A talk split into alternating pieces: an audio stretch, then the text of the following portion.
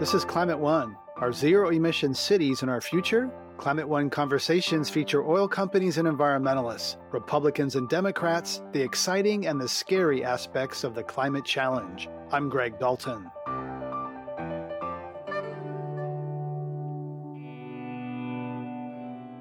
If the COVID 19 crisis is showing us anything, it is showing us that we are all a completely interconnected society where this pandemic is hurting everybody. And climate change is hurting and will continue to hurt everybody.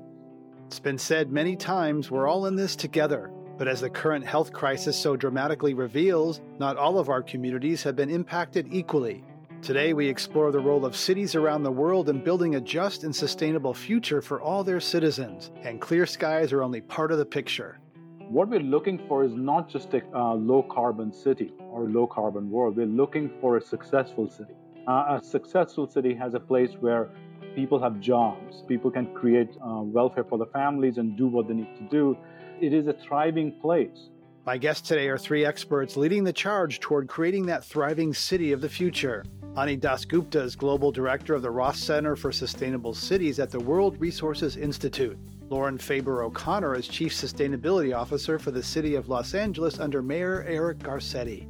And Eva Gladek is founder and CEO of Metabolic, a consulting firm based in Amsterdam that is working towards a sustainable economy. All three are joining me remotely today to talk about building and maintaining zero carbon cities. This program is generously underwritten by the Climate Works Foundation, which has supported Climate One since I created it more than a decade ago. The most recent report by the IPCC, the Intergovernmental Panel on Climate Change, says that to reach our climate goals, every city in the world must be at zero carbon emissions by 2050. Where do we stand right now? Ani Dasgupta gives us the global view. As you know, there is a city today in the world that is carbon neutral or zero carbon. There will be some, hopefully soon, and those will be in countries where the energy supply is more greener than others. So people talk about Copenhagen as an example. We did a study last year um, looking at is it possible to get to zero carbon by 2050? And our conclusion from that work is it is possible, even with the given technologies that is there today. And that that initiative has to be focused on the big sectors in the in cities that are the big um, carbon emitters, for example, buildings, which is the biggest one, transportation, waste, materials that used. But what also came across clearly, Greg, is not only these things needs to be uh, zero carbon, but the energy used in the cities needs to be um, uh, green, which is a critical factor that cities often don't control. So city needs to work with their regions um, to get to a zero carbon outcome. But the science, at least at our work, shows it is absolutely possible but at the same time we actually have to kind of use live and manage cities differently to get there eva gladek how do you look at cities holistically trying to get to zero emissions? Well um, i think ani already covered a lot of the kind of points that you would take into account in a holistic perspective but um, one of the things that you know we always um, emphasize is this whole systems um, approach and the fact is that um, something that's often overlooked in looking at um, moving to zero emissions for cities is consumption based um, impacts. So basically, all the um, materials that cities are consuming, um, all the food that people are eating, all the materials that are coming in to produce all the buildings, um, these actually have embodied carbon emissions that are very significant. And we recently finished a study for the city of Boulder, Colorado, where we actually calculated how much of these emissions, how much of the total emissions that you can attribute to Boulder are in this um, kind of consumed uh, material, and it's over 50%. So it's very significant. So if you actually want to move to a, to being a zero emissions city, um, you have to deal with indeed your own buildings, how you've designed your infrastructure, your urban areas. Um, you know, it, uh, all of those kinds of things that have to do with what's going on in the city itself, but also what you're consuming, the energy and the materials. Um, when it comes to really looking at it from this holistic perspective, you also have to look at the drivers of consumption. So um, it's very easy to think, oh, okay, to decarbonize the mobility system, let's just put in a bunch of electric cars. But that can actually create knock on effects where we're demanding much more energy and resource intensive materials that we can't recycle very readily yet. When actually we need to look at how do we design our urban fabric in such a way that we don't need to drive, that we actually, that um, it's very easy to walk because neighborhoods are porous because we have almost everything that we need in in our close proximity. So these are kind of systemic ways of thinking about cities and moving to zero carbon. Lauren Faber O'Connor, people think of Los Angeles, obviously they think of, of cars. Is that fair that, that cities often undercount the materials imp, impact, kind of the, the consumption part? Because what I hear about cities is a lot about buildings, cars, then maybe food waste. We're learning a lot about consumption based emissions, actually. Um, and I commend to all of you, if you are interested in consumption based emissions, C40, which you mentioned the mayor is now chair of, which is a coalition, a network of 96 megacities of the world.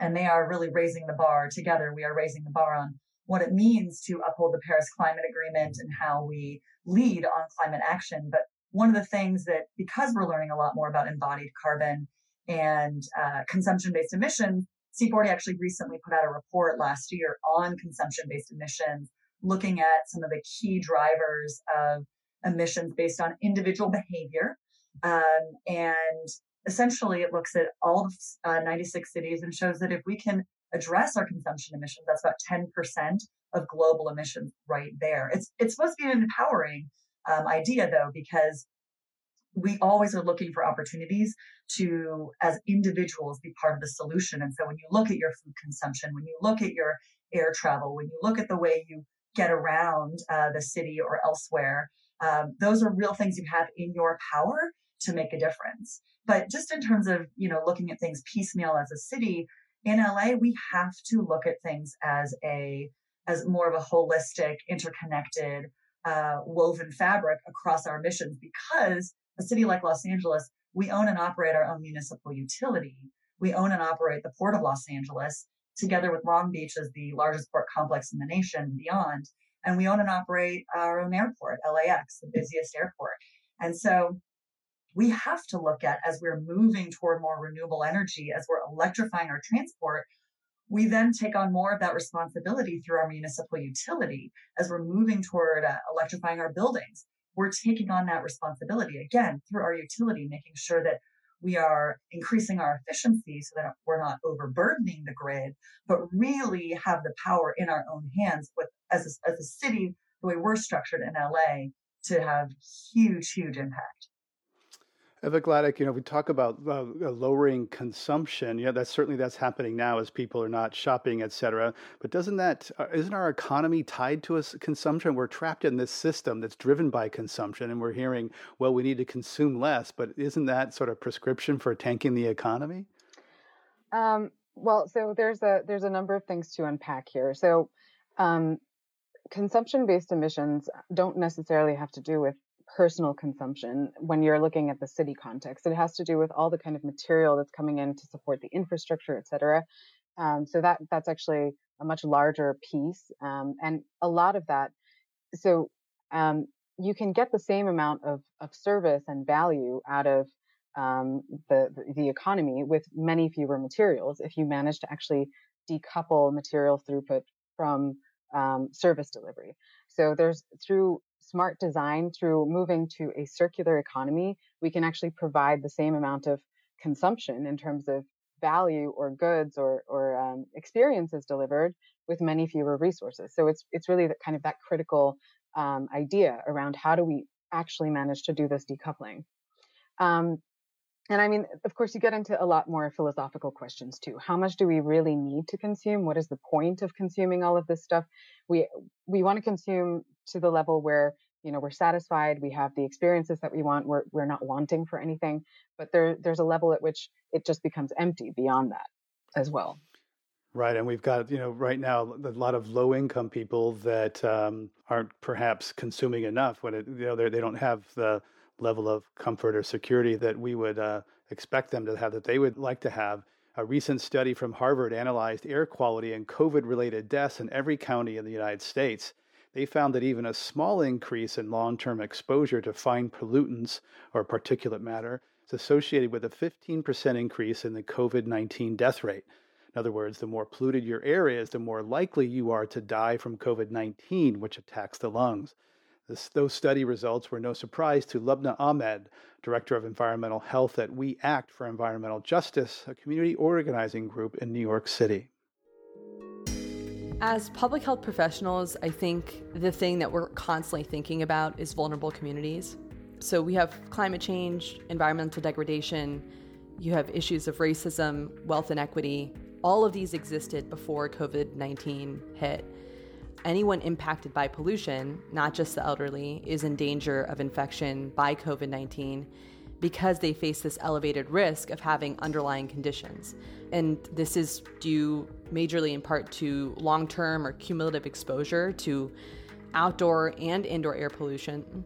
This has to do with a history of environmental racism that has existed in this country for so many years that we in the environmental justice movement are, you know, fighting so hard to alleviate.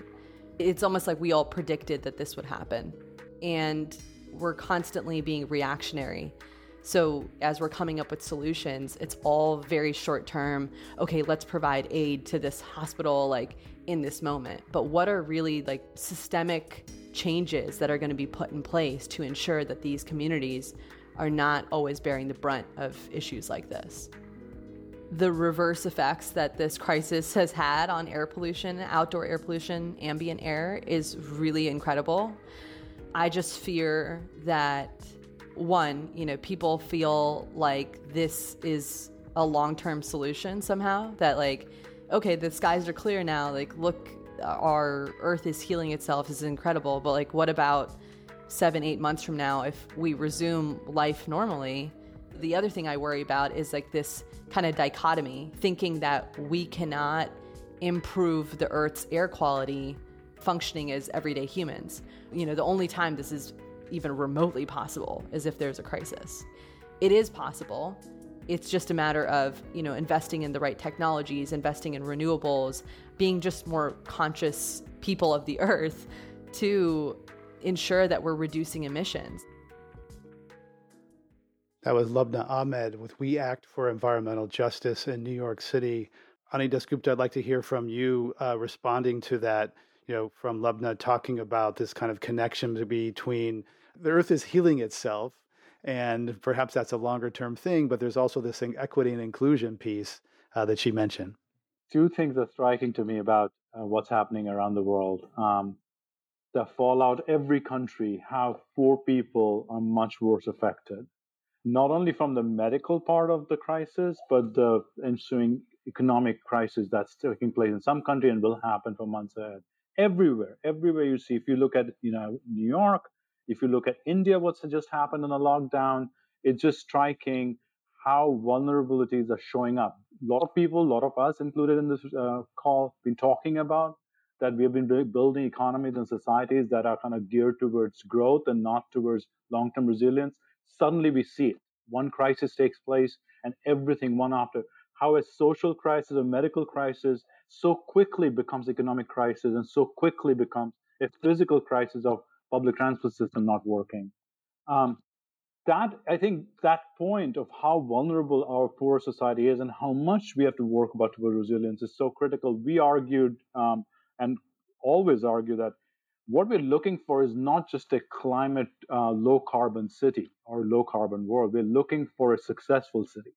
Uh, a successful city has a place where people have jobs, uh, people can create uh, um, uh, welfare for the families and do what they need to do, that it, it is a thriving place, uh, that it has high quality of life. We just discussed about whether we need, you know, how much should we consume, and we have argued that we should talk about what is the quality of life we want rather than what need, we need to consume. Um, and finally, can you do these two things while actually not producing that much carbon, reducing carbon footprint?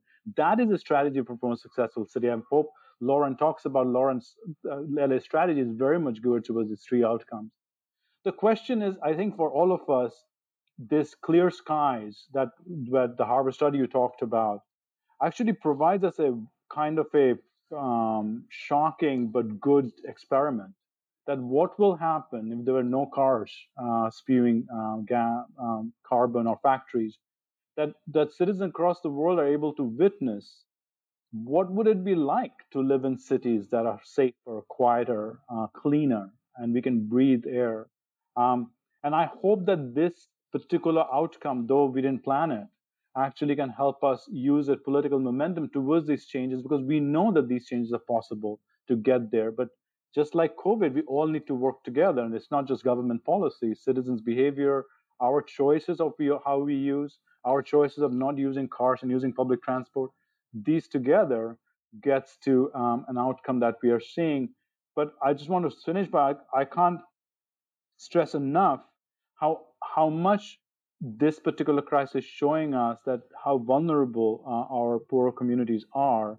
And whatever we do in the future the building resilience economic and social resilience should be core strategy for any one of us who are trying to rebuild cities from then on. You're listening to a climate one conversation about designing successful cities for everyone. Coming up improving our cities by changing our diet. One of the biggest things cities could do all of us could do is to eat less beef that single thing could actually dramatically shift how much acreage is needed to grow soybean and other crops to feed uh, animal stock. That's up next when Climate One continues.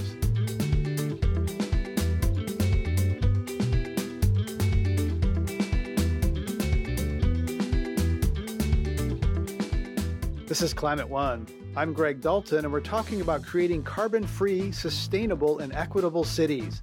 I'm coming to you from my home in the Bay Area, and my three guests are beaming in from their homes. Lauren Faber O'Connor is head of sustainability for the city of Los Angeles. Ani Dasgupta is with the World Resources Institute in Washington, D.C. Eva Gladek joins us from Amsterdam, where she leads the consulting firm Metabolic. I asked her how the social safety net in the Netherlands is responding to the current health crisis compared to the United States my general impression is that it, it's much better here. Um, so I'm I'm originally from the United States. My parents are right outside of New York City right now, and um, I've been hearing from them and from a lot of my friends back home um, what kind of dire situations people are facing, not being able to get through um, on the phone uh, to to the unemployment office, um, having just a complete lack of security about rent and and all sorts of expenses.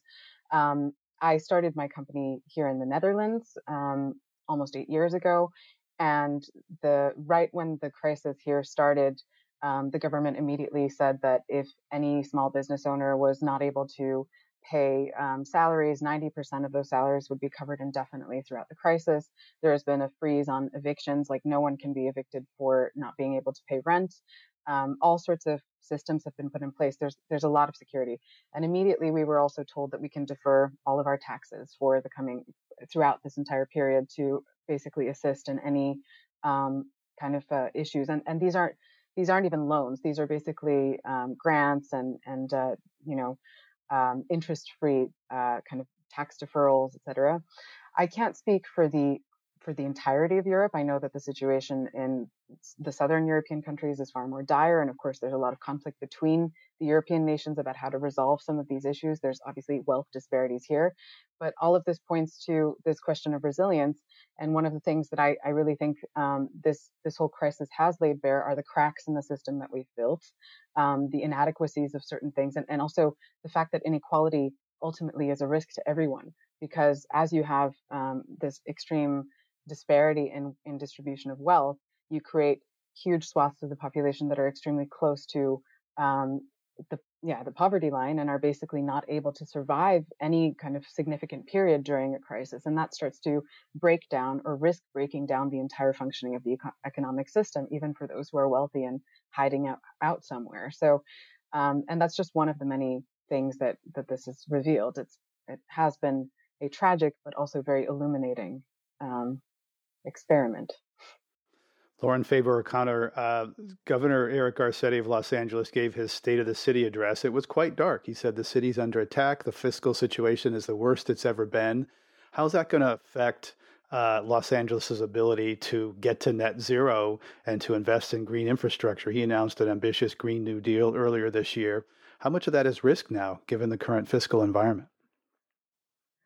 Well, the, the current fiscal environment is is risking everything. It's it's even risking our jobs. You know, the uh, large proportion of the city family, um, including myself, will be taking furloughs, 26 furlough days in the coming fiscal year. But those are things we have to do, and we still count ourselves lucky to have jobs where we see such extreme, you know, inequities, not just pre-existing, but now being uh, created and divided even further. And you know, it's interesting to hear what Ava was saying about what's been going on in the Netherlands because a lot of those things that I guess um, in Europe are seen as ways to to keep people from you know being on on the brink uh, are things that the mayor instituted immediately upon the crisis, instituted immediately a eviction prohibition for both residential and commercial, um, as well as deferral of of taxes, deferral of um, rents in housing uh, rent controlled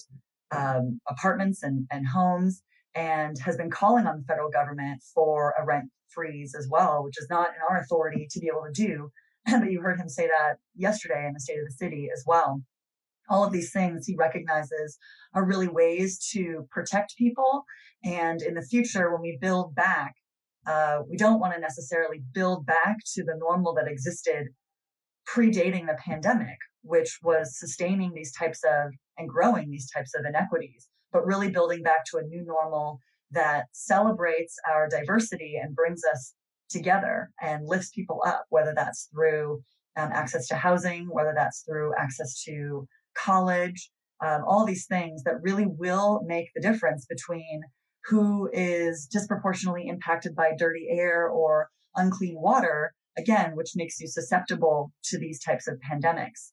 To see the um, the improvement in our air quality well beyond anything that I've seen in my lifetime um, some of the cleanest air in the world in Los Angeles right now, is an inspiring look at what can be and how quickly the, the earth can heal itself. It really is exciting, but not at the cost of a pandemic, not at the cost of people's health, not at the cost of people's livelihoods. The message, the takeaway cannot be that the only way to reach this kind of regenerative planet um, is through stopping all activity across the world. That's not the take home. Ani Dasgupta, uh, there's some things that are being rethunk, uh, reconsidered. You know, globalization is being reconsidered right now. These kind of far flung, fragile uh, supply chains. From where you sit, how do you see globalization being reconsidered uh, as, countries talk about kind of bringing production, bringing things closer home. There's sort of a, you know, our country first mentality that could rise out of this. I think two opposing thoughts are racing through all of our mind during this period. Um, um, one is, um, I think all of us predict that we will see a lot of discussion of making supply chains much more resilient, closer to the source, closer where it's consumed, uh, so that we are not dependent on these uh, disruptions uh, or not affected by these disruption supply chains which in a kind of a scientific way or in a kind of person like me who's interested in low carbon is a good thing. Um, actually, this will reduce carbon footprint of moving things around. Um, it might lead to good thing.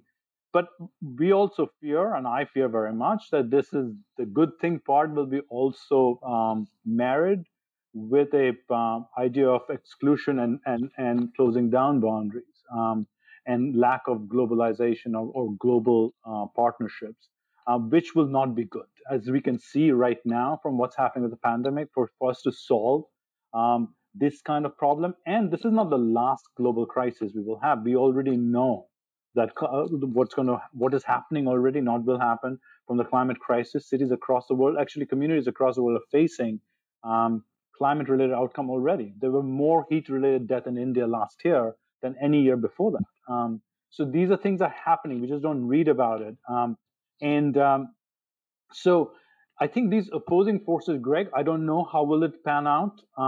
Something good might come out of building more resilient, more connected, uh, more, much more circular economy, as Eva was talking about. That has materials have less carbon footprint as they were consumed. Um, but I think closing down bar- borders and uh, being nationalistic, um, I don't think, at least the work I do, is going to be good the best thing we do uh, in our organization, we actually, Lauren, work very closely with C40, is actually how cities learn from each other across the world. That's the fastest way people learn. So um, I wish I could tell you exactly how it pan out, but these two thoughts are actually going through, I think, everyone's mind, including where I work a lot, about how will global cooperation increase uh, because of this or decrease because of this. And we are hoping it's the, it's the former. Eva Gladek, your thoughts on that? And you think that we got to be careful about not um, designing future of cities for one moment or one crisis. As bad as COVID is, we have to think beyond COVID and uh, and not kind of overreact to this current crisis and kind of design cities um, with this pandemic in mind. Uh, yeah, absolutely. I mean, I think um, there's a tendency now to, I, I, in our previous discussion, Greg, we talked about how um, people might be scared now to get on public transit because um, there's now this kind of risk of exposure to to this pathogen, and that you know uh, we have been making a lot of progress on moving towards reusable cups and, and materials in, in the kind of retail sector, and now that's also potentially going to be less interesting. I do think that these are not designing uh, the system, you know, to respond to these particular concerns is not the right thing to do. This is an opportunity to think about what kind of system do we actually want? What kind of future do we envision for our cities and for our economy? And how do we actually um, try to address multiple challenges at once when um, when looking toward that future? And then actually use this crisis as an opportunity to put money and resources into that direction um, to invest in infrastructure that is, let's say, future proof to the extent that that's possible against multiple different types of um, problems.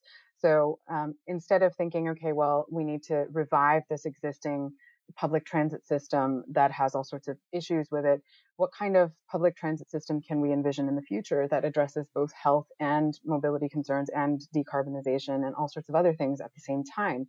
And also looking at um, what does that mean for urban design?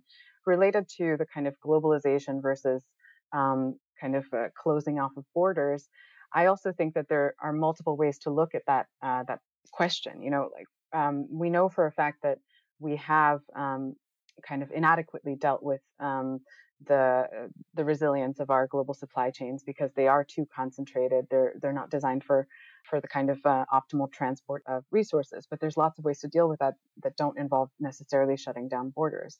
We can also create local resilient resource flows and economies paired with certain further distance, more global chains, et cetera. So I really think it all has to do with us using this as an opportunity to envision the kind of future that we want to create and then putting resources toward building that future and using it as a kind of leapfrog moment to also address some of these um, crisis issues.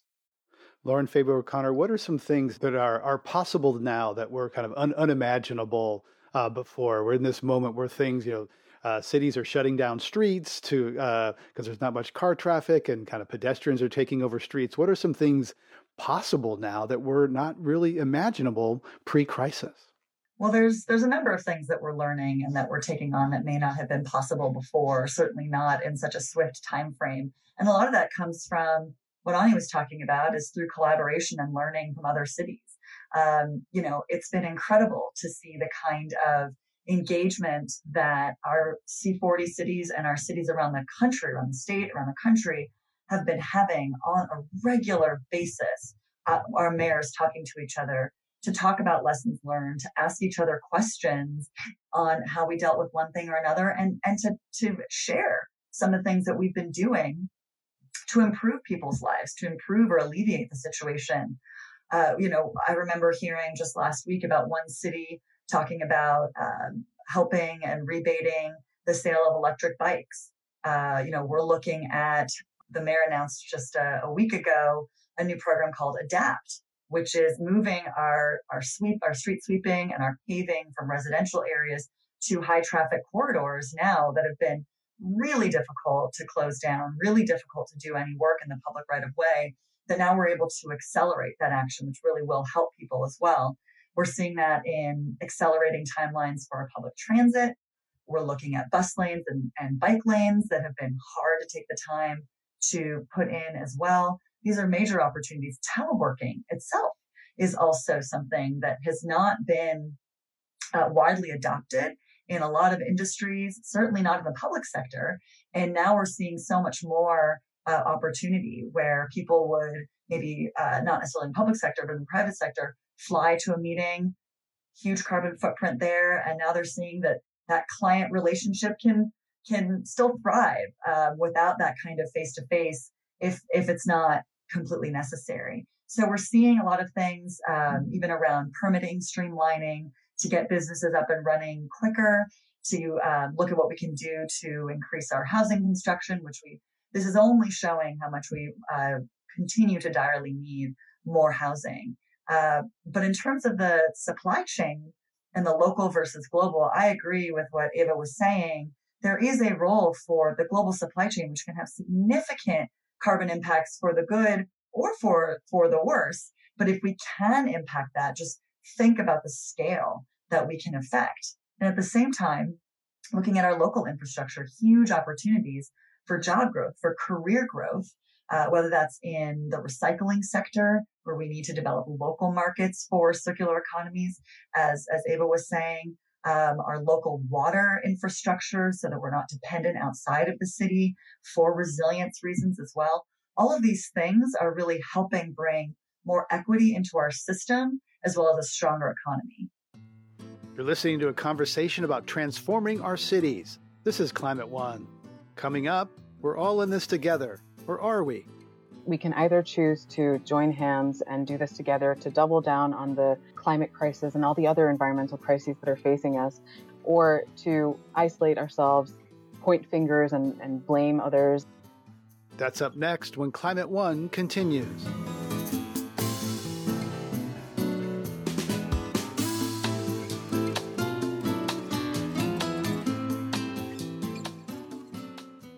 Sponsorship for this podcast is from the new book Cranky Uncle versus Climate Change, an illustrated guide on how to talk to climate deniers. Dr. John Cook, founder of the website Skeptical Science, takes us on an educational tour through the world of climate disinformation. He provides insightful and often humorous tips for debunking popular myths. Our listeners ask me all the time how to talk to climate change deniers. Now I can suggest a copy of Cranky Uncle versus Climate Change. It's a funny and informative read for people of all ages and great preparation for those holiday dinners with your own cranky uncle. Changing people's minds is a difficult task, but identifying and preventing the spread of misinformation with proven data and scientific evidence can be just as important. Pick up your copy of Cranky Uncle vs. Climate Change today everywhere books are sold. For more information, visit crankyuncle.com. This is Climate One. We're talking about the pathway to better cities. I'm Greg Dalton. My guests are three experts in urban planning and sustainability Eva Gladek of Metabolic, Lauren Faber O'Connor of the City of Los Angeles, and Ani Dasgupta of the World Resources Institute. One key ingredient for a successful city that doesn't often get talked about is food. Not all communities have access to affordable, healthy nourishment. Recent school closures and unemployment due to COVID 19 have only worsened the problem. How do we rebuild our food system to make them more equitable, more sustainable, and more resilient? The food system is the single largest source of impact that humans have on the planet. Um, it that's one of the things that we know that it has to transform very radically if we actually want to move to a decarbonized, sustainable um, economy. And cities have a huge role to play in that. For one thing, we know that the food system currently occupies 38% of the surface of the planet. And if you include, um, if you take into account the parts of the earth that can support plant life, then it's 50%. And we know that based on the FAO's projections, food um, output will is, is estimated to need to double by 2050. Now that if you just do the math, is impossible. So if we are already using half of the earth for food production and that food output needs to double under the current efficiencies, we would that would basically mean no nature left. That all of our land would be used for food production. Um, another thing that's going on in the food system is that we're moving around huge amounts of um, resources, um, nutrients in particular. So we're extracting phosphorus and nitrogen from soils and we're moving that into the cities. So cities are like these resource drains in a way that are sucking all these um, all all these nutrients from their hinterlands and then processing them um, into waste, either food waste or human waste, and then a lot of that just gets flushed out into the environment and causes eutrophication or other issues. We are we're not recapturing what is actually a really valuable resource. So if you start to think of more circular cities and what they need to look like in the future, first of all, they need to stop being these kind of major just one way um, sinkholes of consumption. They actually have to start producing. And when it comes to the food system, that means capturing those really valuable resources by re engineering wastewater treatment systems to actually beneficially recover those resources and turn that into food production. Maybe not in the city itself, but at least in the peri-urban region, so that we have these um, production systems that are um, really closer uh, for the most part to to the centers of population and the centers of these re, uh, nutrients. So then you have these closed, uh, much smaller cycles of nutrients. You're not sucking resources from the hinterlands anymore, and you're creating local economies that are also then providing new kinds of employment and allowing people to thrive in that context. So there are multiple benefits that you get from starting to close those cycles on the urban scale. And, and is, is, Charlotte, North Carolina, example that's kind of a U.S. city that's that's taken some steps in that direction? So Charlotte has committed to becoming a circular city. We actually developed a, a strategy together with um, the city a couple of years ago, and they're now working toward that in multiple different ways. So a, a large part of that focuses on inclusive economic growth and development, and, and trying to actually tap into the circular economy as a strategy for reducing inequalities in the in the city context. So, uh, Charlotte, in a kind of ranking of the 50 largest cities in the US, has the lowest social mobility in the US. So, if you're born into poverty there, you have less than a 5% chance of getting out of poverty in your lifetime, which is a pretty abysmal figure. So, the idea that um, the mayor's office had with Charlotte was that if they can use the circular economy as actually a strategy to rebuild local value chains and actually create new um, uh, kind of forms of employment, it, it's this whole what Lauren was talking about using the green economy as a lever to actually move toward solving multiple problems at once by creating new forms of employment. Ani Dasgupta, the circular cities, is that happening anywhere? It sounds like something that might be good for Boulder, Charlotte, but is, can that happen at, at um, other cities maybe that aren't as wealthy or aren't as uh, US based? I think cities across the world are thinking about that in different ways. Uh, it's very much, as, as I was saying, uh, this idea of um, how do you actually decrease your carbon footprint is not just in the big infrastructure sector, but also in consumption. But I just want to, I agree with all, all the things Eva uh, pointed out. The thing that I want to point out is there, there are many things cities can do um, that is beyond urban agriculture uh, is how they work with their city regions and how they create a regional um, uh, economy that is good for the region and also good for the city. And not only food that Eva talked about, but how water is managed, how air is managed. Uh, these things cannot be done in jurisdictional boundaries. Um, and there are many examples of that that nature. And we are working. So the water is one example. Uh, there are 200 cities across the world that will be without water very soon. Um, and how actually the, the, to solve that you can't just solve it inside the boundaries of cities. You have to work with the city region for them to work together to a more sustainable reusable water um, like bringing water supply and water resources together. The la is very familiar with this part of the story because they had to figure it out. Um, so so things like that are happening. What is also very much happening is what uh, Eva talked about. I think there is a lot of cities things cities can do on recycle and reuse of water, not only from the waste that Eva talked about, but how water is conserved in from buildings, of uh, rainwater harvesting. There are things that you can build infrastructure differently to aid towards a much more circular uh, uh, economy that is cir- circulates the resources around, creating new jobs, also creating new ways of building things. The food story is a very interesting story one of the biggest things cities could do actually for carbon footprint cities um, all of us could do is to eat, eat less, less beef. That single thing could actually dramatically shift how much acreage is needed to grow soybean and other crops to feed uh, animal stock. Um, so you know i want to underline it's not just infrastructure and policy it's also behavior and individual choice um, that we need to make to get this thing going. And that is why this this particular moment for me, Greg, I, and I completely agree with Eva, we should not be caught with COVID and we should think long term. All of us should. But it actually has shown us that it is possible to make big changes. It is possible to get societies to actually act very differently for collective good. And that is inspiring in some ways. That it is possible to get people together and people will stay at home because it's good for not only them, for everyone else. These are the kind of things, lessons I hope we learn because to do anything Eva is saying, we would need like a whole society effort.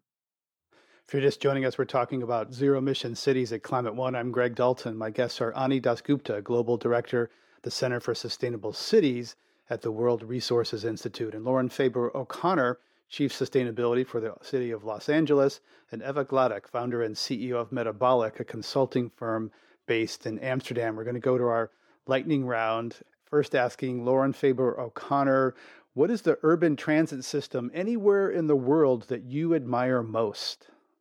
The first one that pops into our mind that we work with a lot is the City of London.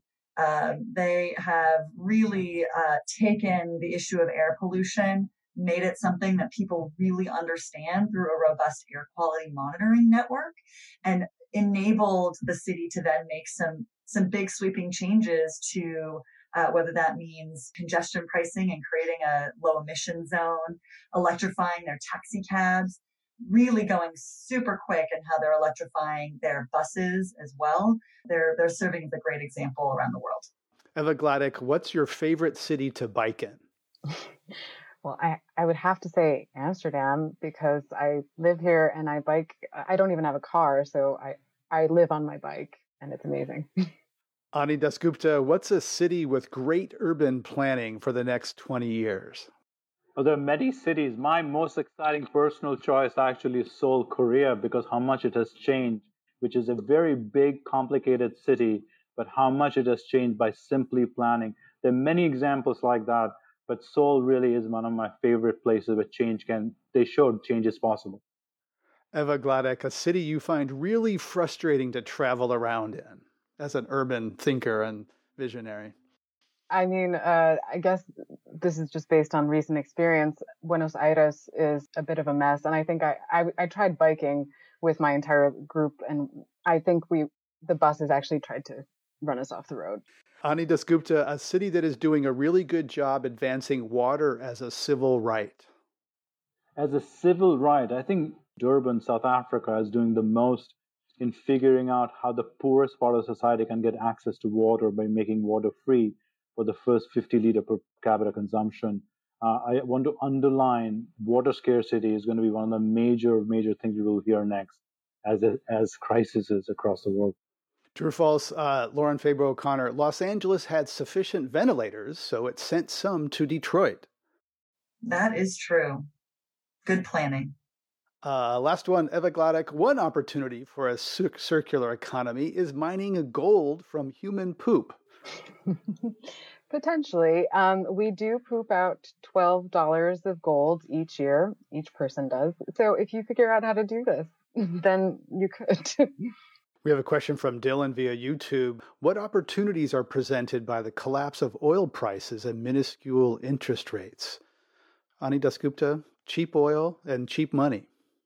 Oh, I, I thought the opportunity that's provided by the oil, uh, cheap oil, and the, the difficulty oil companies are facing is actually go wholehearted and promote the alternatives that exist on solar, wind, and because all the time we've, we've been told we can't do these things because the oil companies are too powerful and too big and too omnipresent for us to change.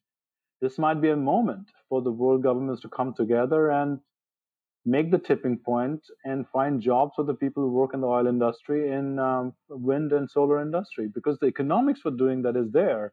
The political will i hope can happen. Another question from youtube uh, this one for eva. This is from the fearless peanut. Uh, i know this may sound a bit obnoxious and controversial but why is slow economic growth a bad thing?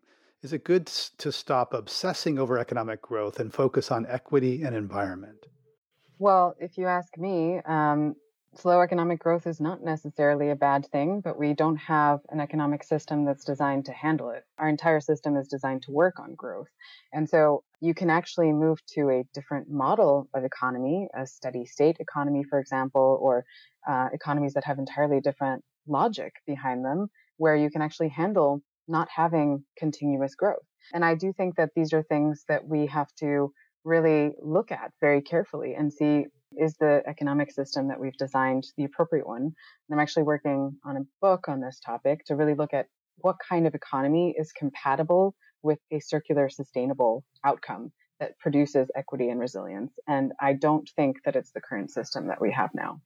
We've been talking a lot about reducing carbon emissions, getting to zero emission cities, very important and necessary. At the same time, we know that cities need to adapt to, to changes, heat, weather, extreme storms, that sort of thing. Uh, so, Ani Dasgupta, as you as you look around the world, how are cities that are they're urbanizing? Uh, those cities are mostly on the coast, and yet we know that the coasts are vulnerable.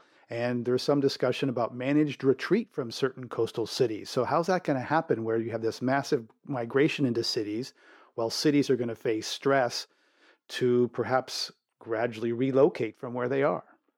You're absolutely right. I mean, we are seeing across the world the impacts of climate change already with flooding, for example, urban heat, uh, drought, uh, lack of water, and, and coastal flooding.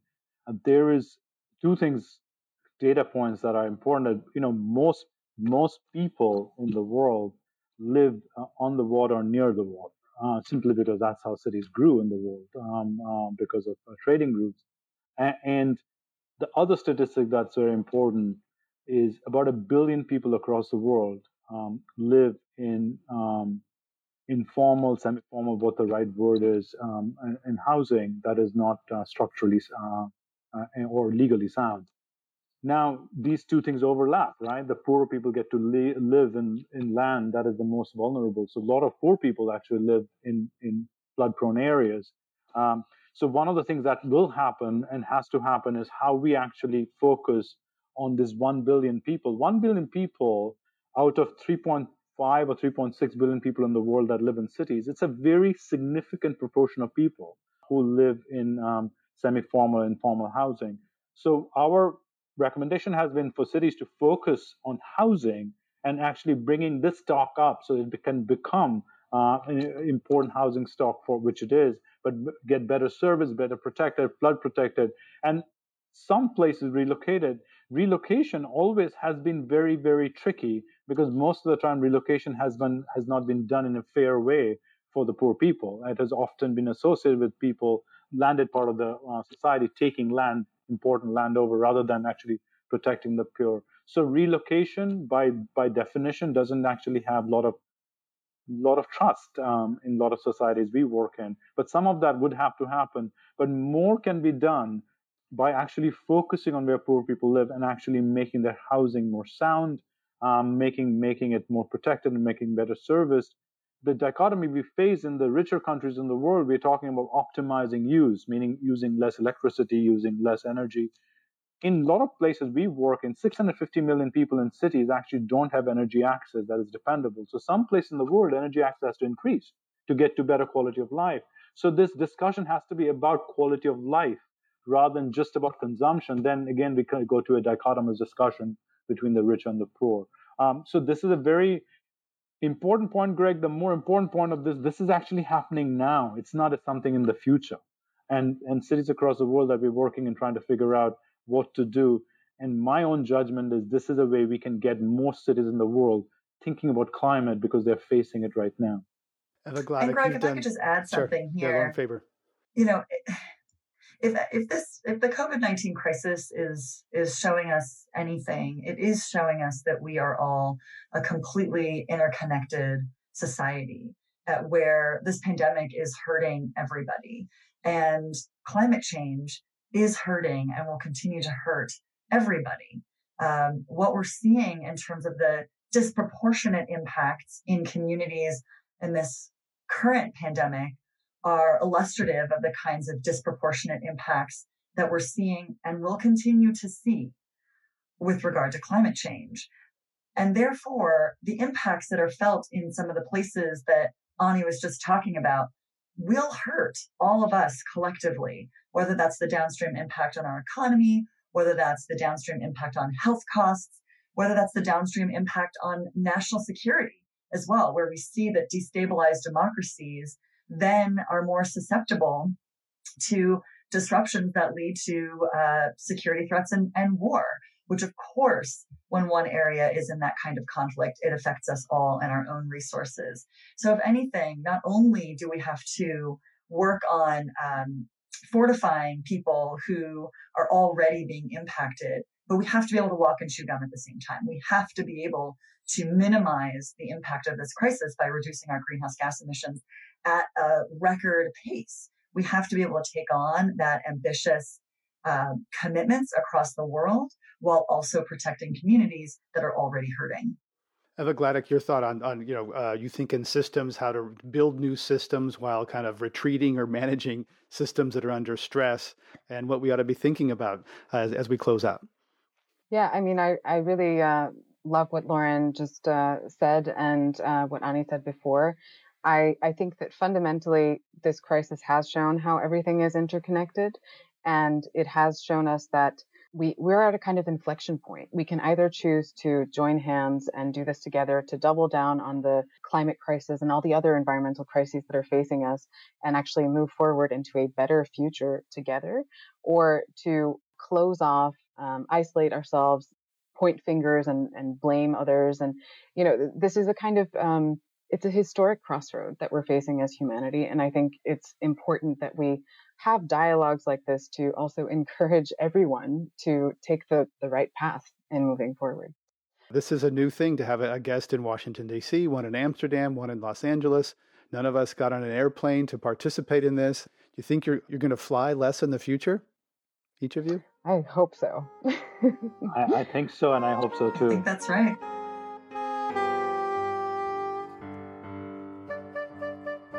On Climate One today, we've been talking about the zero emission cities of the future.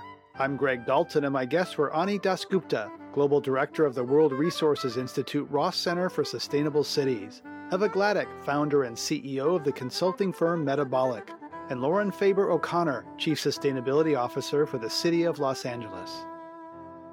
Videos of this and other conversations are available at climateone.org. Subscribe to our podcast on Apple Podcasts, Spotify, and other major platforms. Please help us get more people talking about climate by giving us a rating or review. It really does help. Kelly Pennington directs our audience engagement. Tyler Reed is our producer. Sarah Catherine Coxon is the strategy and content manager. Steve Fox is director of advancement. Annie Chelsea edited the program. Our audio team is Mark Kirschner, Arnav Gupta, and Andrew Stelzer.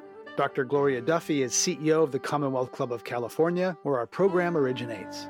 I'm Greg Dalton.